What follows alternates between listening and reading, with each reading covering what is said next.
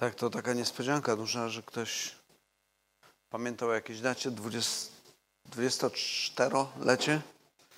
Ciekawe, jak tak dobrze policzyć, to w Gdańsku jesteśmy od formalnie od 89 roku, w praktyce od 90, czyli teraz 30 lat minęło, jak tutaj jesteśmy. Jak ten czas leci, no. A dzieci było takie malutkie wtedy i było ich mniej, o jedno mniej, jednego nie było. Tak, dzisiaj zajrzymy do Księgi Izajasza, ale tak y, jeszcze tytułem wprowadzenia. Kiedy zbliżają się święta, to z jednej strony, znaczy pani tak powiedzieć, mam, mam mieszane uczucia, bo z jednej strony myślę sobie tak, że y, no to jest taki fajny czas, naprawdę lubię święta i jest przyjemnie, a z drugiej strony stresuję się.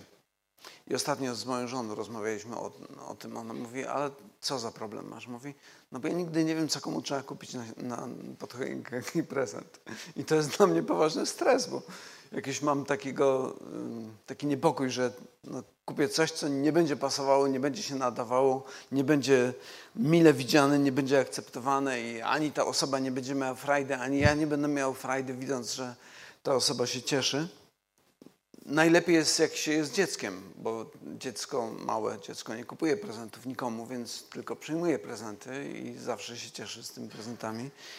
E, no, pamiętam, że zawsze to było takie miłe, kiedy okazało się, że dostaliśmy po choinkę coś naprawdę fajnego i no, z reguły to były fajne rzeczy i, i, i naprawdę niespodzianki.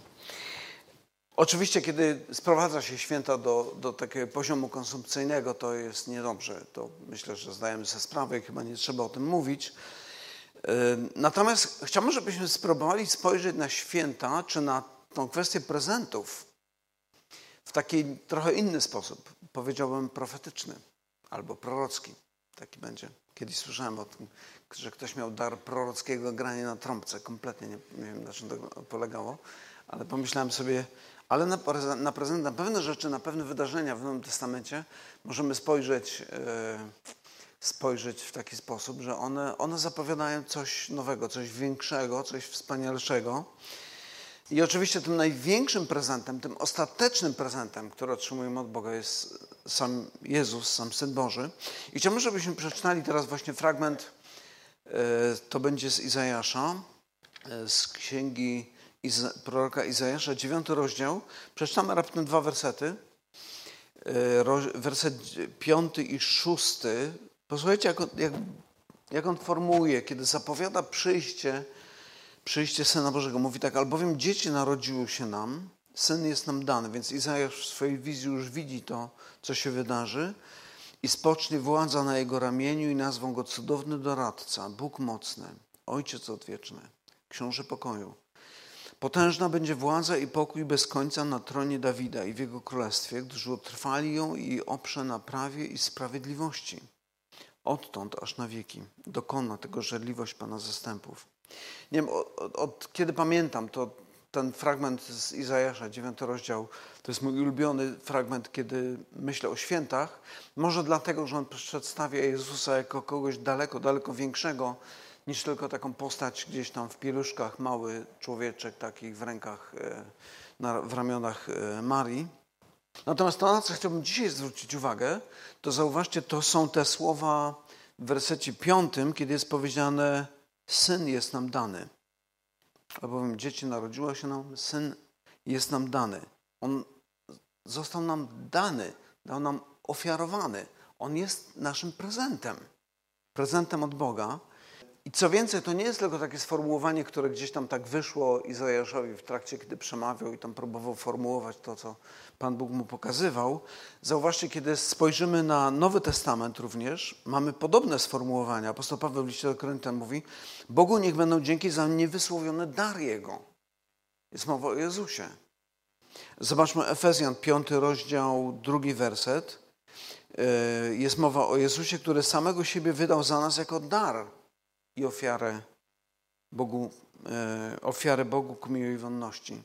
jeszcze jeden fragment z listu e, z Ewangelii Jana. Sam Jezus w rozmowie z Samarytanką mówi o sobie, gdybyś znała dar Boży i tego, który mówi do ciebie. Więc zauważcie, że ta idea daru, ofiarowania czegoś, co jest darem, pojawia się dosyć często. I to zarówno w Starym, jak i w Nowym Testamencie. Co więcej, później, kiedy patrzymy jeszcze na inne fragmenty w Nowym Testamencie, to zarówno Duch Święty jest nazwany darem, zbawienie jest darem, apostolskie powołanie, czy apostoł, który idzie i głosi Ewangelię, jest darem dla Kościoła, czy darem dla ludzi.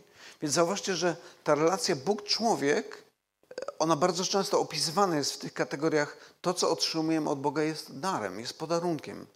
Jest czymś, co no nie jest zapłatą za coś, ale jest, jest darem. Darem, który dajemy wcale nie dlatego, że zasłużyliśmy na to. Chciałbym, żebyśmy zadali sobie takie pytanie, co ten fakt, że Jezus jest darem Ojca dla nas, co ten fakt, że Jezus jest darem Ojca dla nas, mówi nam o Bogu i mówi nam o nas. Co ten fakt, że Jezus jest darem, mówi o nas i o Bogu.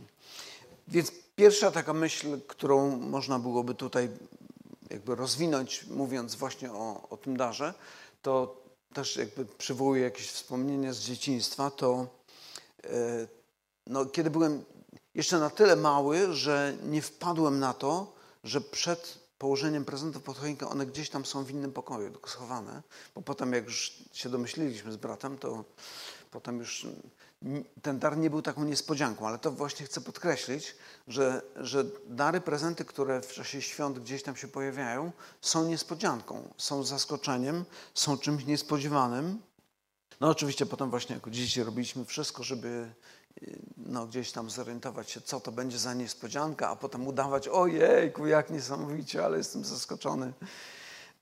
ale na dzieciach to widać, że to jest autentyczna niespodzianka, to jest autentyczne zaskoczenie i, i miłe zaskoczenie, bym powiedział, przynajmniej tak z moich e, doświadczeń wynika. Chociaż pamiętam kolegów, którzy opowiadali, że dostali tam na przykład obierki od ziemniaków. To było jakieś takie... Ale to był chyba taki żart, bo potem drugi prezent już był normalny. Nie? To był taka... E, więc tak rodzice czasami droczyli się ze swoimi dziećmi w taki, za pomocą symboli. No i też kiedy ten, ten dar się pojawia, to potem odkrywałem, że tak, to jest to, czego potrzebowałem. To jest ta kolejka, której mi w życiu brakowało na przykład, nie? Albo to jest ten zestaw małego chemika, który, o którym marzyłem przez cały rok i właśnie dostałem coś takiego. No i też oczywiście było tak, że to były dary, których ja nie byłem w stanie sobie kupić. To było coś, co przekraczało zupełnie moje możliwości. I w pewnym sensie, kiedy patrzymy na Jezusa jako dar od Boga dla nas, to myślę, że też możemy coś takiego powiedzieć, że Jezus jest darem, którego się nie spodziewaliśmy. Albo takim darem, jakiego się nie spodziewaliśmy. Być może spodziewaliśmy się innego daru, innego sposobu działania Boga w naszym życiu, innej, in, innego rodzaju ingerencji, ale nie do końca takiej. I chyba najlepiej to widać na przykładzie Izraelitów, którzy, jak wiemy, czekali na Mesjasza, który będzie kimś w rodzaju politycznego przywódcy albo wojskowego przywódcy, który położy kres tym wszystkim strasznym Rzymianom, którzy w ich ojczyźnie gdzieś tam się zadomowili.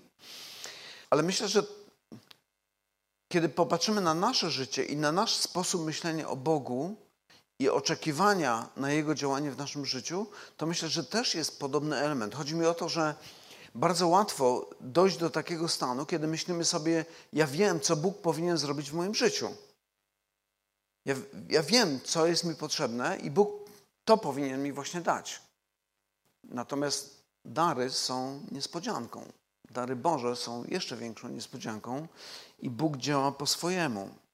Chodzi mi o to też, że często kiedy patrzymy na swoje życie, myślimy sobie tak, że problemy w moim życiu to są spowodowane przez, spowodowane przez okoliczności zewnętrzne przez ludzi, którzy są w moim życiu, przez sytuację, w jakiej się znalazłem, przez jakieś zdarzenia, które miały miejsce. I potrzebuję takiego Jezusa, który przyjdzie z żelaznym berłem i zrobi porządek z tym zewnętrznym światem wokół mnie, i wtedy wszystko będzie pięknie, wszystko będzie dobrze. Co ciekawe, kiedy patrzymy na życie Jezusa, zauważcie, że do momentu, kiedy jakby nie wyszło na jaw, że Jezus jest innego rodzaju Mesjaszem, to ludzie szli za nim. Kiedy się okazało, że on nie jest takim Mesjaszem, jak oni się spodziewali, że nie jest tym, który teraz codziennie będzie dawał im mannę z nieba, czy ten chleb będzie rozmnażał i oni codziennie, jak Izraelici kiedyś na pustyni mieli codziennie mannę, on teraz będzie im codziennie zapewniał jedzenie. Kiedy się okazało, że on taki nie jest, to część ludzi się odwracała i odchodziła od niego. Ich oczekiwania wobec Jezusa były zupełnie inne niż to, co Jezus przynosi ze sobą. Kiedy patrzymy na, na to, jak, jak wygląda to wszystko, to zobaczcie, kiedy rodzi się ten wielki Mesjasz, rodzi się jako dziecko, jako niemowlę, jako malutki człowiek. Kiedyś taki, zanim Billa zamknie drzwi, e, słyszałem żart o turyście, który pojechał w góry i jakoś tak trafił do jakiejś takiej małej miejscowości, ale tak ładnie tam było i tak pyta takiego baca, którego gdzieś tam spotkał, baca, a tu jakiś wielki człowiek urodził się kiedyś? On, nie, same takie małe. Takie. Kiedy Jezus się rodził, to też się urodził jako, jako niemowlę, jako, jako taki mały człowiek. Co więcej, kiedy potem zaczyna swoją służbę, spotyka się z Natanielem, Natanaelem, Natanael mówi, e, z Nazaretu, czy z Nazaretu może być coś dobrego? Więc jakby znowu, znowu ten element taki, nie no to Mesjasz, co ty z Nazaretu, weź, przestań. Potem ludzie oczekiwali na znak z nieba, a kiedy już był ukrzyżowany, mówili, jak jesteś Synem Bożym, to stąd z nieba. Całe też to oczekiwanie, ja, ja wiem, jakiego ja Mesjasza potrzebuję, ja wiem, kogo potrzebuję, bo wiem, z jakimi problemami on musi się rozprawić w moim życiu. Wędrowny nauczyciel, zwyczajne życie, anarchista, umiera jak pospolity przestępca. Co to za dar? Co to za Mesjasz? Po co mi ktoś taki? I myślę, że nasz problem cały czas polega na tym, że w, w, dużej mierze myślimy sobie, że głównie moje problemy to są okoliczności mojego życia. To są ludzie, którzy są w moim życiu. To są sytuacje, w których jestem. To są jakieś wydarzenia. I potrzebuję Mesjasza z żelaznym berłem, który zrobi porządek i poukłada to wszystko tak, powinno być, i wtedy moje życie będzie szczęśliwe. Ale taki Mesjasz, jaki przyszedł, po co mi taki Mesjasz? I myślę, że nawet jak ludzie nie są religijni, to oczekują kogoś albo na coś, albo sami biorą sprawy w swoje ręce i próbują zmienić swoje życie przez zmianę okoliczności, bo myślą, że zmiana okoliczności spowoduje to, że ja w końcu będę szczęśliwy. Bo to przecież okoliczności są winne mojego stanu, tego, co się dzieje w moim życiu. To rodzice, którzy zmuszali mnie do czegoś tam i ja dzisiaj jestem obciążony. To Kościół, który wkładał mi do głowy pewne ograniczenia i ja dzisiaj mam wyrzutu sumienia, jak pewne rzeczy robię. To społeczeństwo, które ulegało na przykład nauczaniu Kościoła. W praktyce na takim poziomie osobistym może być współmałżonek, współmałżonka, która mi przeszkadza. Gdybym miał tylko inną żonę, innego męża, to byłoby zupełnie inaczej w moim życiu. Albo przynajmniej innego współlokatora.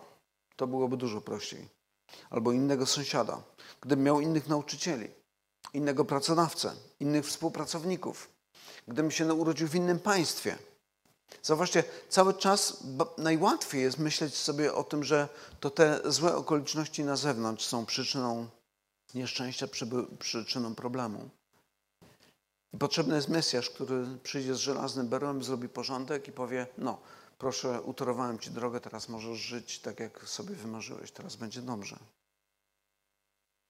Myślę, że pamiętamy ten psalm, który czytaliśmy nie tak dawno temu, 139, kiedy Dawid w taki wspaniały, piękny sposób opisuje, jak wspaniały jest Bóg, jak On wspaniale działa, jak, jakie wszystko jest cudowne, kiedy wszystko jest w Jego ręku, bo On wszystko wie o wszystkim, nic nie umyka Jego uwadze, a potem mówi od 19 wersetu, o Boże, jeszcze tylko, żebyś zechciał zabić bezbożnika. Zobaczcie, On chce naprawić ten, albo uświetnić tą rzeczywistość przez zgładzenie tych zewnętrznych problemów. Ale na koniec Dawid się reflektuje w jakiś sposób pobudzony przez Ducha Bożego i mówi, badaj mnie, Boże, i poznaj serce moje, doświadcz mnie i poznaj myśli moje i zobacz, czy nie kroczę drogą zagłady, a prowadź mnie drogą odwieczną. Więc nagle jego uwaga przekierowana jest z zewnątrz na ten zepsuty świat przez tych bezbożnych, złych ludzi na zewnątrz, na moje wnętrze. I Dawid mówi, Boże, tutaj potrzebuję porządku, tutaj potrzebuję zmiany. I myślę, że to też dobrze widać w historii, kiedy pojawiają się pustelnicy, czy tam e, eremici, czy anachoreci, jak to tam są różnie nazywani. Ludzie, którzy myśleli, że uciekną od cywilizacji i uciekając od cywilizacji w końcu będą wolni. W końcu w końcu nastanie pokój w ich sercu, w końcu będzie dobrze. Ale okazywało się, że te problemy, ich pokusy, ich grzechy poszły razem z nimi, ponieważ one nie z zewnątrz pochodzą, tylko z serca ludzkiego. Tam jest potrzebna, tam jest potrzebna zmiana. I myślę, że dlatego właśnie, kiedy Jezus przychodzi, przychodzi w słabości. Przychodzi jako, jako mały człowiek, jako niemowlę. Przychodzi, pracuje jako zwyczajny cieśla i przychodzi po to, żeby umrzeć. Tak jest Mesjasz. Mesjasz, którego wydawało się, że to przyjdzie ten, który zrobi porządek z tym zewnętrznym świecie, światem. On przychodzi jako ktoś, kto jest słaby, kto zostaje zamordowany. Wydaje się, że przegrywa wszystko. Przegrywa całe życie. Ale tak naprawdę okazuje się zwycięzcą. Tylko zwycięzcą zupełnie w innym sensie niż w tym, który ludzie postrzegają zwycięstwo. To jest ten Mesjasz, albo taki Mesjasz, jakiego naprawdę potrzebujemy, ponieważ to, czego naprawdę potrzebujemy, to potrzebujemy Mesjasza, który przemieni nasze serca, przemieni nas od środka, który, który umrze zamiast nas, chroniąc nas przed Bożym gniewem. I zrobi to po to, żeby dać nam prawdziwą wolność. Prawdziwą wolność. I taki dar Bóg właśnie nam przygotował takiego Mesjasza, który był słaby i którego zabito. I kiedy myślę, myślę o świętach, to myślę sobie o tym okresie, kiedy chyba warto posilić, wysilić się na taką refleksję i spróbować przypomnieć sobie, czy, czy był taki moment w moim życiu, kiedy nastąpiła zmiana mojego sposobu myślenia o Mesjaszu, o Jezusie Chrystusie, który, no właśnie, może kiedyś myślałem sobie w taki sposób, no jest jakaś, jakaś, jakaś kultura, w której wyrosłem, jakaś religia, w której wyrastałem, w której jestem, no, którą znam dobrze, ale myślę sobie, ale po co mi to? Po co mi taki Mesjasz, który umiera? Po co mi taki Jezus? Po co mi taki Syn Boży, który właściwie przyszedł i go zabili? I właściwie co z tego wynika? Niewiele. Natomiast Przynajmniej niektórzy z Was, mam nadzieję, że doświadczyli takiego momentu, kiedy uświadomili sobie, tak Boże, ja właśnie takiego Mesjasza potrzebuję. Tego, który umrze z powodu mojego grzechu, umrze zamiast mnie, ochroni mnie, zasłoni mnie swoim ciałem przed sprawiedliwym Bożym gniewem, aby ja nie musiał umrzeć, ja, ja nie musiał umierać, aby ja nie musiał ginąć. No właśnie, bo On, on nie przegrał. On złożył swoje ciało w ofierze za Twój i mój grzech, w zastępczej ofierze. Jeżeli czasem zastanawiacie się nad tym, dlaczego Jezus umarł, to myślę, że może można pomyśleć o tym w taki sposób. Jeżeli myślimy o grzesznym człowieku i o świętym Bogu, to tak samo jakbyśmy myśleli o słomie i o pożarze. Żadna słoma nie przetrwa żadnego pożaru. Natomiast Jezus jest tym, który zasłania nas własnym ciałem i to On ginie z powodu Bożej świętości, która nas spali, która nas zabije.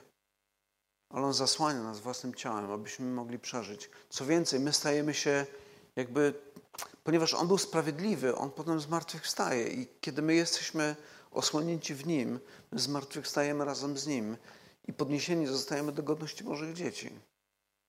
Stajemy się tak samo święci, jak On był święty, tak samo sprawiedliwi, jak On był sprawiedliwy, ponieważ jesteśmy ukryci w Nim i tam jesteśmy bezpieczni. To, czego najbardziej potrzebujemy, to właśnie wolności od skupienia na sobie, od egocentryzmu, od grzechu. I właśnie to, co zrobił Jezus, to nam przynosi. To nam przynosi. Jezus jest darem, który jednocześnie pokazuje, że całe chrześcijaństwo opiera się na zasadzie łaski, ponieważ jest darem, a więc czymś, czego nie kupujemy. Jest czymś, co otrzymujemy, nawet jeżeli nie zasłużyliśmy na to. Gdyby było inaczej, mielibyśmy do czynienia z religią zapłaty. Zasłużysz sobie, otrzymujesz. Pamiętam, w religiologii mieliśmy takie, na zajęciach z religiologii mieliśmy takie określenie, które charakteryzuje wszystkie religie. z wyjątkiem chrześcijaństwa, do des, czyli dają, aby otrzymać, dają, abyś dał dosłownie. I każda religia jest tak zbudowana. Daję, aby coś otrzymać. Ale w przypadku chrześcijaństwa, zobaczcie, mamy Boga, który daje, aby dać nam jeszcze więcej. Zupełnie, zupełnie, zupełnie inaczej. Chrześcijaństwo jest religią daru. I myślę sobie też tak, że to słowo dar chyba już stało się takim trochę wyświechtanym słowem i tak przyzwyczailiśmy się do niego. Ale wyobraźcie sobie taką sytuację, na przykład jesteś, pracujesz gdzie, gdziekolwiek w jakiejś tam firmie i przychodzi dzień wypłaty, powinieneś otrzymać zapłatę za swoją, za swoją pracę, a twój pracodawca mówi, że w tym miesiącu te pieniądze, które pan, pani otrzymuje, są darem, są prezentem. Co to znaczy? Jakby to nie wprost, ale sugeruje, że no, nie, nie zapracował pan, pani na, na, to, nie? Nie zasłużyłeś na to, co, co otrzymujesz. I myślę, że kiedy Izajasz mówi te słowa, syn jest nam dany jako dar, to właśnie o tym mówi. Że nie zapracowałeś, no to nie należy ci się. Nie należy ci się. Spróbuj wyobrazić sobie jeszcze inną sytuację. Wyobraź sobie, nie wiem, czy tak personalnie powinniśmy, ale to mentalne takie doświadczenie. Wyobraź sobie człowieka, który jest twoim największym wrogiem. Jest arogancki, zarozumiały, robi wszystko, żeby cię poniżyć, oczernić, ośmieszyć, ciągle występuje przeciwko tobie. I ty w pewnym momencie decydujesz się dać mu coś. Ale nie coś, co ci zbywa, ale coś, co jest naprawdę cenne. To jest dokładnie to, co Bóg zrobił w stosunku do nas. My wcale nie byliśmy Jego przyjaciółmi. My chcieliśmy żyć po swojemu, układać życie tak, jak nam pasuje. On daje to, co jest najcenniejsze. I kiedy daje to, co jest najcenniejsze, to nie jest na zasadzie takie, że no dobra, to oddam Ci mój ulubiony komputer. Nie? Oddaję Ci mojego syna. Oddaję syna, żeby on, żeby on Cię ocalił. I zobaczcie, co się dzieje. Kiedy patrzymy, kilka cytatów teraz z Nowego Testamentu. Kiedy Jezus składa swoje życie w ofierze zamiast nas. Jak opisują to apostołowie? Chrystus wykupił nas od przekleństwa zakonu, przekleństwa prawa starotestamentowego, stawszy się za nas przekleństwem. On stał się za nas przekleństwem, czyli jakby całe przekleństwo, którego jesteśmy winni z powodu złamania Bożego prawa, spada na Niego, ponieważ napisano przeklęty każdy, kto zawiedzie na drzewie. W liście do Koryntian czytamy, On tego, który nie znał grzechu, za nas grzechem uczynił, abyśmy w Nim stali się sprawiedliwością Bożą. Zobaczcie, że ta sprawiedliwość to nie jest coś, co my wypracowujemy, ale coś, co zostaje nam przypisane. Jego sprawiedliwość zostaje nam przypisana. Sprawiedliwość świętego, czystego, nieskalanego Syna Bożego zostaje nam przypisana. To jest Jego dar dla nas. Dar, na który nie zasłużyliśmy. W liście do Filipian apostoł Paweł mówi o tym, że chciałby znaleźć się w nim, nie mając własnej sprawiedliwości opartej na zakonie, lecz tę, która wywodzi się z wiary w Chrystusa, w Chrystusa sprawiedliwość z Boga na podstawie wiary. Zobaczcie, on znowu mówi o tym, że w którymś momencie staje się człowiekiem sprawiedliwym, ale nie dlatego, że teraz jest apostołem i ciężko pracuje, ale otrzymuje sprawiedliwość nadaną mu przez Boga. Jako człowiek nieprawy, ponieważ w jego miejsce Chrystus stał się grzechem, stał się przekleństwem, ja otrzymuję Jego sprawiedliwość. To jest coś zupełnie niepojętego. I jeszcze jeden fragment e, z księgi Jeremiasza. Jeremiasz mówi, oto idą dni, mówi Pan, że wzbudzę Dawidowi sprawiedliwą latorośl, będzie panował jako król i mądrze postępował, będzie stosował prawo i sprawiedliwość na ziemi. Za jego dni Juda będzie wybawiony, a Izrael będzie bezpiecznie mieszkał, a to jest jego imię, którym go zwać będą. Pan sprawiedliwością naszą. Pan, Bóg jest naszą sprawiedliwością. Nie to, co reprezentujesz swoim życiem, swoimi uczynkami, czy swoimi dobrymi intencjami, ale Bóg jest naszą sprawiedliwością. Dlatego potem Pismo i Stary i Nowy Testament mówi o tym, że sprawiedliwy mój z wiary żyć będzie. Nie ze swoich uczynków, ale z wiary ponieważ ta sprawiedliwość Syna Bożego zostaje, zostaje mu przypisana. I to jest coś, co już prorocy zapowiadają w swoich pismach. I to jest jedyny sposób na to, żeby uczynić nas godnymi. Ale teraz myślę, że przypomina mi się ta, e, to nasze piątkowe spotkanie, czwartkowe spotkanie, kiedy mówiliśmy na temat tego, czy nie wystarczy być dobrym człowiekiem. Ponieważ część ludzi myśli sobie, ale czemu ja mam być chrześcijaninem? Czemu ja mam wierzyć w ofiarę jakiegoś Syna Bożego, jakiegoś Jezusa z Nazaretu? Ja jestem dobrym człowiekiem. Nikogo nie zabiłem, nie kradnę, nie kłamię, dobrze, przyzwoicie postępuję. Jak to właściwie, po co mi ten, po co mi ten Jezus? I chciałbym przypomnieć przykład, który, e, którego używaliśmy w trakcie tego spotkania, bo myślę, że on świetnie ilustruje ten problem. To jest taka prosta ilustracja o samotnej matce, która wychowywała swojego syna, jedynaka. I całe życie ciężko pracowała, ponieważ była samotno wychowującą matką, więc no, pracowała naprawdę dużo, żeby zapewnić mu normalny standard życia i odłożyć pieniądze jeszcze, żeby mógł potem pójść na studia, a jednocześnie cały czas uczyła go tego, żeby był dobrym człowiekiem, żeby zawsze mówił prawdę, uczciwie pracował, pomagał biednym. I potem tak się dzieje. Syn idzie na studia i żyje tak, jak mama go nauczyła. Tylko, że nie utrzymuje z nią kontaktów. I któregoś dnia ktoś rozmawia z nim i mówi mu, jak tam, co słychać twojej mamy? A on mówi, wiesz co, właściwie nic mnie z nią nie łączy. Ale żyje tak, mnie nauczyła. Mówię prawdę, ciężko pracuję, pomagam ubogim, wiodę dobre życie. Tylko to się liczy, prawda? Myślę, że wszyscy zauważamy, że nie. Nie tylko to się liczy. I można by to podsumować chyba takim zdaniem Timothy Kellera, który mówi takie słowa: Jeżeli Bóg istnieje, jesteśmy mu winni daleko więcej niż porządne, moralne życie. Zasługuje na to, aby stanowić sedno naszego życia. Jeżeli Bóg naprawdę istnieje, jeżeli Bóg jest podobny do tej matki, o której w tej anegdocie gdzieś tam wspominam, to winniśmy mu coś daleko więcej niż porządne życie. Coś daleko, daleko więcej. Jeszcze jeden przykład. E, historia z Nowego Testamentu, którą znacie. E, historia o tym bogatym młodzieńcu. Chyba wspominaliśmy też o tym na którymś, nie pamiętam, kazaniu czy na jakimś spotkaniu. Bogaty młodzieniec, który przychodzi do Jezusa i mówi, Panie, powiedz mi, co mam robić, żeby być zbawionym, czy żeby otrzymać życie wieczne. Jezus mówi, no przestrzegaj przykazań. Mówi, no przykazań to ja przestrzegałem całe swoje życie. I potem mówi, no to jeszcze jednego ci tylko brakuje, sprzedaj wszystko, co masz, rozdaj ubogim i chodź za mną. I wtedy dowiadujemy się, że ten młody człowiek odchodzi zasmucony.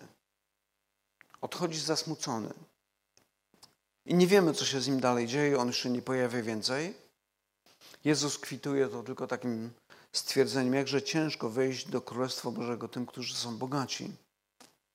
Ale ciekawe jest to, że kiedy czytamy dalej Ewangelię Mateusza, to jest między innymi w Ewangelii Mateusza to jest opisane, Mateusz później używa tego samego sformułowania, tego samego słowa, kiedy opisuje tego człowieka, że on odszedł zasmucony, używa tego samego sformułowania potem, kiedy opisuje Jezusa, który jest w ogrodzie Getsemane. Tam jest napisane, że Jezus wziął ze sobą Piotra oraz dwóch synów Zebeduszowych i począł się smucić i trwożyć. Jest dokładnie to samo sformułowanie użyte. Dlaczego?